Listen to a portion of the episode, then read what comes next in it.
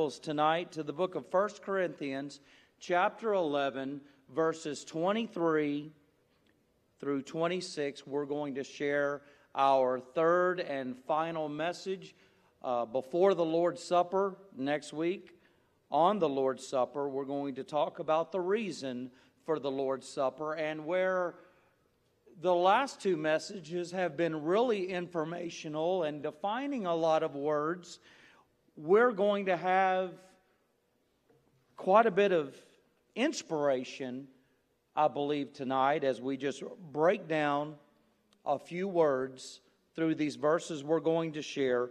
We're not going to be here a long time tonight. Uh, sometimes I've had a long Bible study that I need to get to, and the song service and prayer service goes on till thirty-five after. But we'll just see how it goes. We don't need to make it longer than what it needs to be. First Corinthians chapter eleven, verse twenty-three. For I have received of the Lord that which also I delivered unto you, that the Lord Jesus the same night in which he was betrayed took bread. And when he had given thanks, he brake it and said, Take, eat, this is my body, which is broken for you. This do in remembrance of me. After the same manner also he took the cup when he had supped, saying, This cup is the New Testament in my blood. This do ye, as oft as ye drink it, in remembrance of me. For as often as ye eat this bread and drink this cup, ye do show the Lord's death till he come. Whether we have been being refreshed on the information and the truth of the Lord's Supper, or whether we are receiving this truth and learning this truth for the first time, it is with the intention that every single one of us would all be able to participate prepared in the Lord's Supper, prepared with understanding of what we're doing. There are so many who have participated without the understanding, and that's not just the person's fault. That's the fault of no teaching on this subject. And we can all agree on the importance of the manner in which we participate in the Lord's Supper. We have looked at the example of the church at Corinth and how they were partaking unworthily in, in a manner that, that wasn't fitting, that wasn't right. And there was a cause and there was an effect of the wrong manner in which it was partaken. So this cannot be taken too seriously. The Bible speaks about how some were sick and some slept. There are some Christians that say of other Christians, you're just making something too holy out of the Lord's Supper. And I don't think that's possible. It's a holy ordinance that the Lord Himself has ordered, ordered and instituted into the church. And Paul clarifies in this word that he is giving the instruction to the church the exact same way that the Lord gave him instruction. So Paul's opinion is not coming into this in any way whatsoever. It says in verse twenty-three, For I have received of the Lord that which also I delivered unto you. So we have seen and experienced the Lord's instructions for His supper that He instituted. And so as we look at the reason for the Lord's Supper, we're just going to look at a four-part reason real quick this evening for a few minutes. And in verse twenty-five, I want us to see the motions. You notice toward the end of the verse, the words of Jesus are, This do ye. So I'm talking about the motions of obedience that we would participate in the supper of the Lord. Even Mary knew to say, whatever Jesus says to do, you do it. And that was not only for those she was telling, that was for herself as well. That we would all be obedient to the Lord. We take the Lord's Supper in obedience to Him. He says that this is what you do. Ron Farr, in his last years, he wasn't able to make it to Wednesday night Bible study. He had a medical procedure every Wednesday that just exhausted him.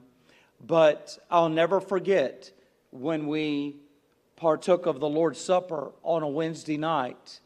He was basically walked into the church and carried almost back out to the car. And he exhausted every bit of energy just to be here to participate in the Lord's table.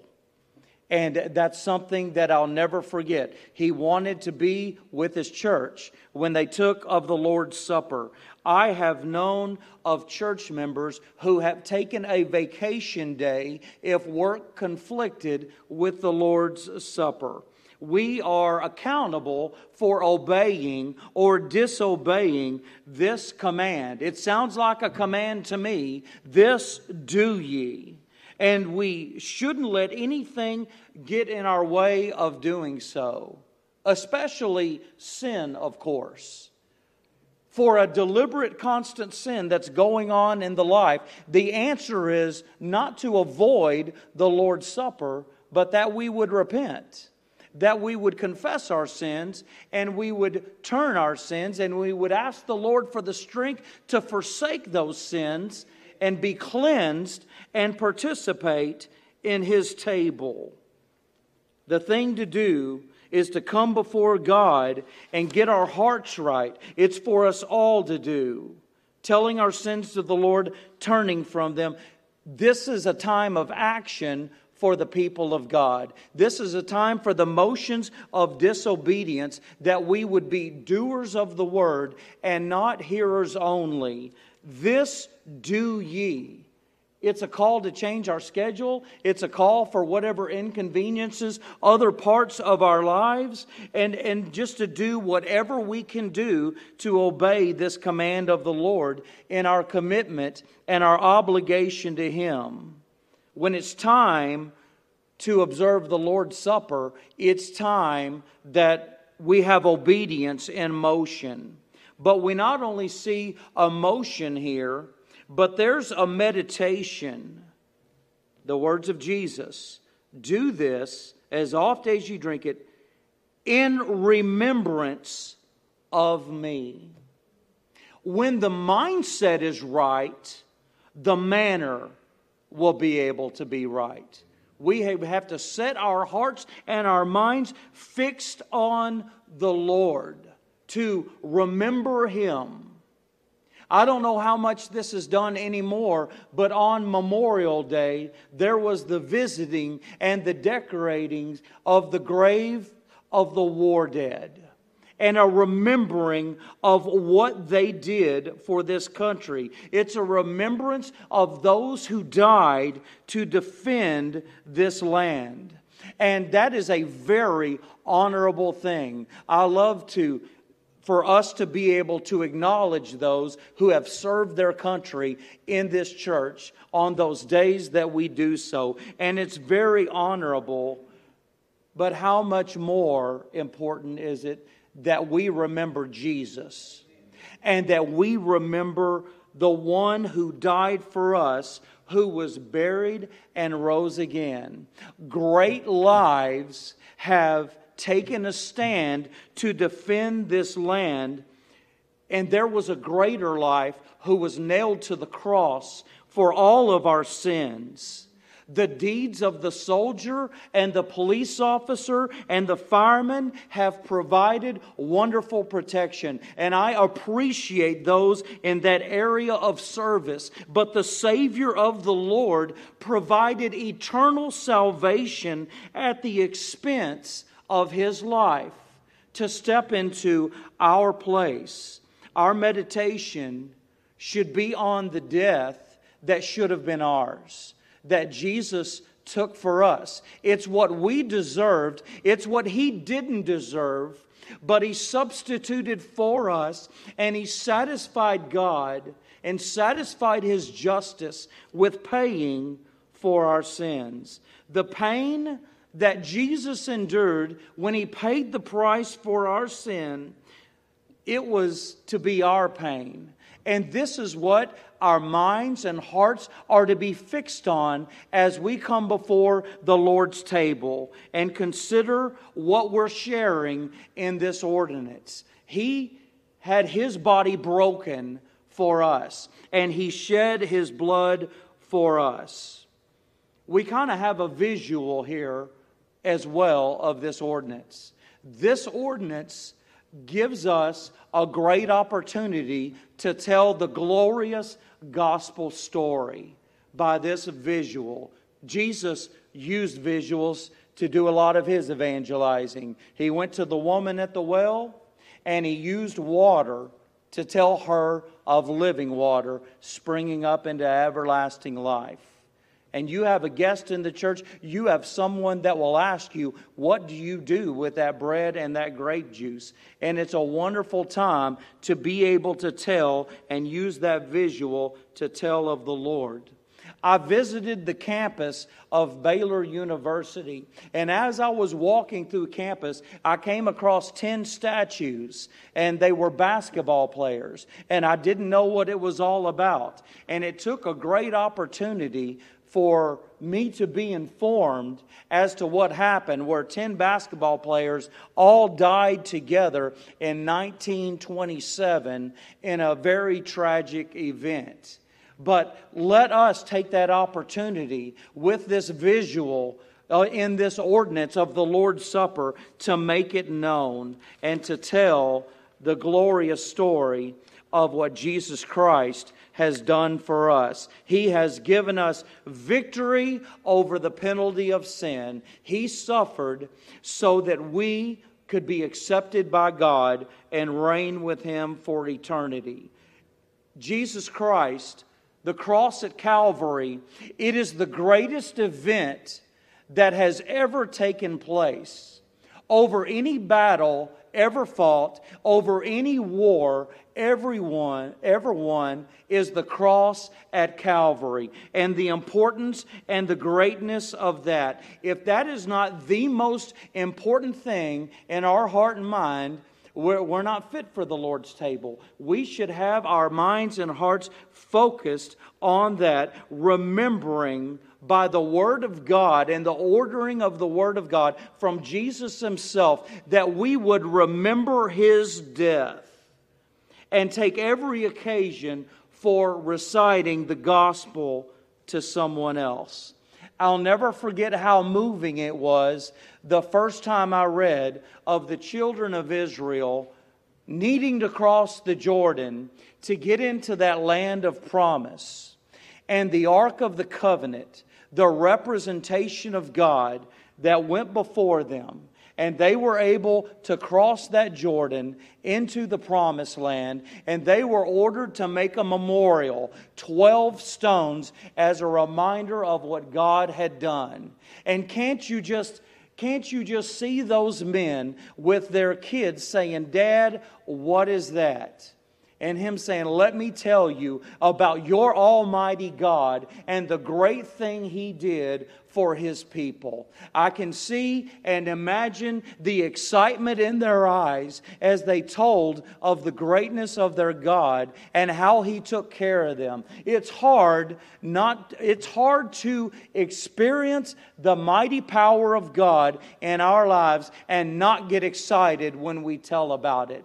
We should be the most inspired people in the world. We should be more inspired than anyone else, and in the same way as we come before the Lord's table to take of the Lord's Supper, we should speak out with enthusiasm of what Christ has done for us. We should all be inspired and meditate on this as we come before the Lord's table, as we take a week to meditate, a week longer to meditate on Christ, as we come one with another to celebrate the one who descended from glory, who came, became a little lower than the angels for the suffering of death for us. Do this, and do this in remembrance of me. The children of God are able to experience with gratefulness in our hearts what Christ has done for us, because we have peace concerning death. The sting of death is gone because of what Jesus has done in our place. But we not only see a meditation, there's a message that we see in verse twenty-six. Ye do show the Lord's death. I had the opportunity years ago to preach the funeral of a great man of God, and I expressed my nervousness in doing so with so many people at the service. And, and an elderly preacher came up to me and he said, "This will be one of your easiest ones." He preached his own sermon by his life. What an amazing message the Lord's Supper is of our Lord Jesus Christ and what He has done for us. That word show, it means to preach, or it means to declare. There is such a powerful message in the Lord's table, how Jesus suffered and died for every single one of us. The message that the bread gives of the body of Jesus, and and we break bread, and we consider the broken body of Jesus Christ. And then we take of the fruit of the vine, which is representation of the blood of Jesus Christ. It was poured out for us. It was an evidence that He gave His life, that the spear went in His side, and the blood flowed, and the blood fell from His body.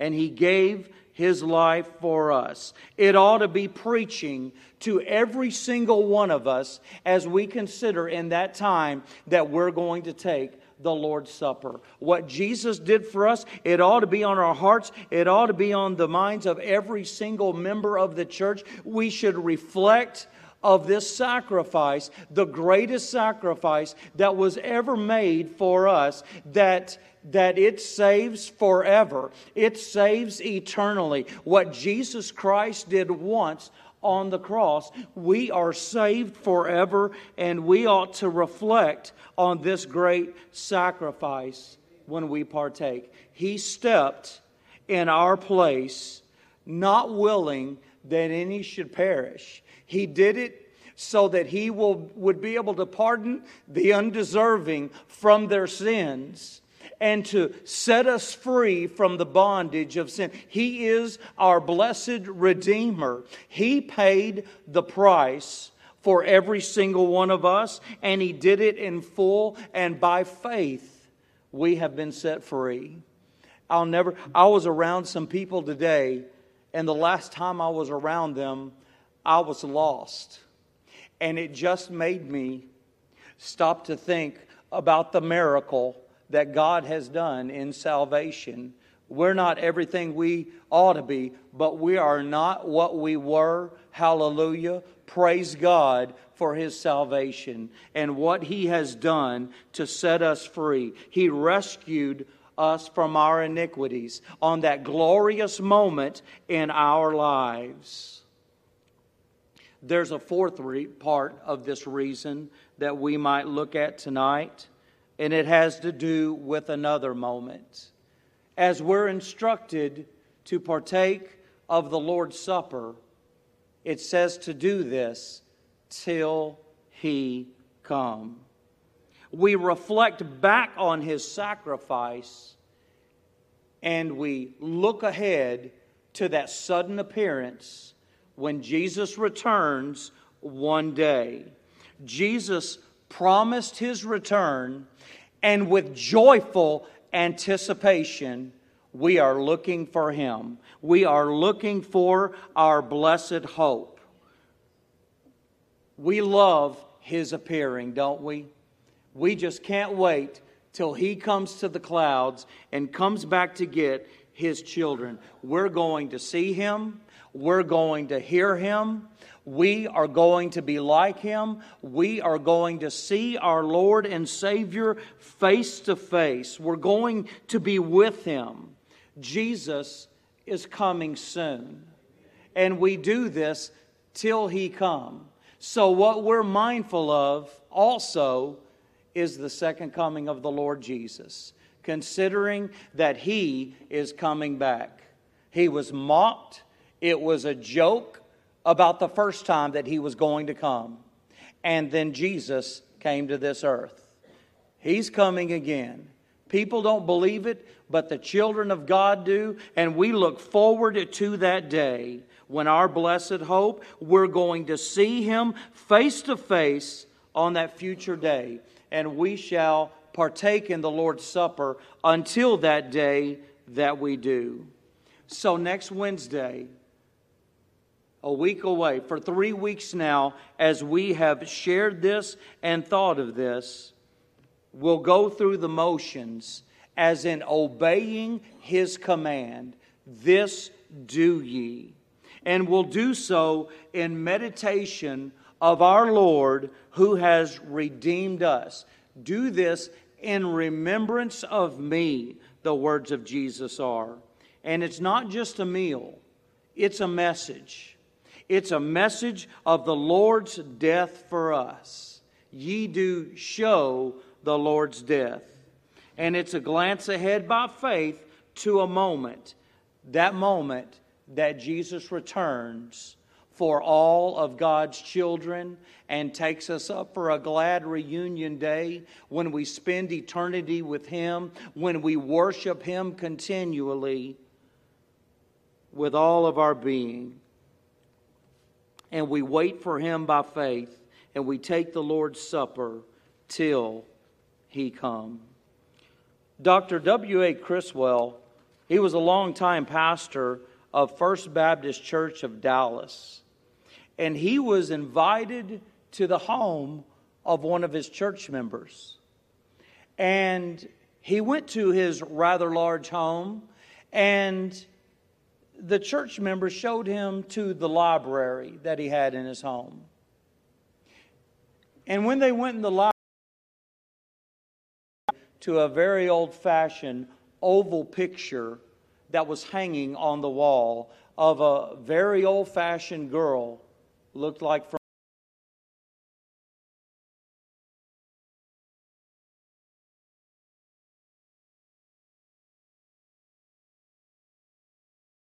and rolling down his face. And he said, "That is my mother." And I never got to see her. She died during childbirth when I was born. But one day, I'm going to go to heaven, and I am going to see my Savior face to face. And first of all, after that, I want to see the face of my mother. W A Criswell was moved by that, and he went home and thought about that, and he just expounded on what he could have said to that man. He could have said, "What do you mean that's your mother? That's some paper backed by cardboard with some ink on the front of it." He wouldn't dare do so. He said that just to make a point. He wouldn't do anything of the kind, but he said, I knew what he meant. That picture represents my angel mother, is what this man meant. And he never saw her, but someday in heaven, he was going to see her face to face, and he was going to love her aboundingly for giving her life for him, that he could be born. Criswell continued with, "This is exactly so with our own Lord Jesus." This is his body when we take the bread, and this is his blood when we take the fruit of the vine in a picture. It pictures our lovely Lord until that precious, beautiful day that we come before Him and we see Him face to face. The Lord has instituted this ordinance in His church.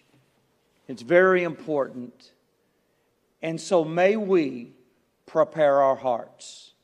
May we reflect on the sacrifice that He has made for us. There is no such thing as too much reflecting on the death of our Lord. Because it was ours, He did so in our place.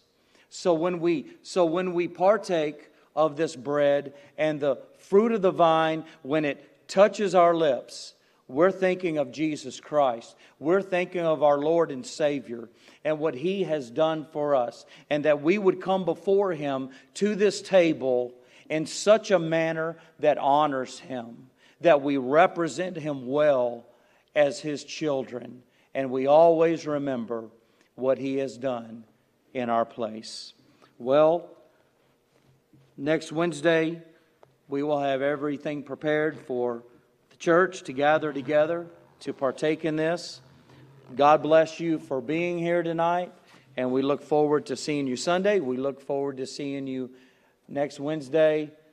We love you all, and I want to ask Brother John Weisenbaker if he would take us to the Lord and close our Bible study in a word of prayer.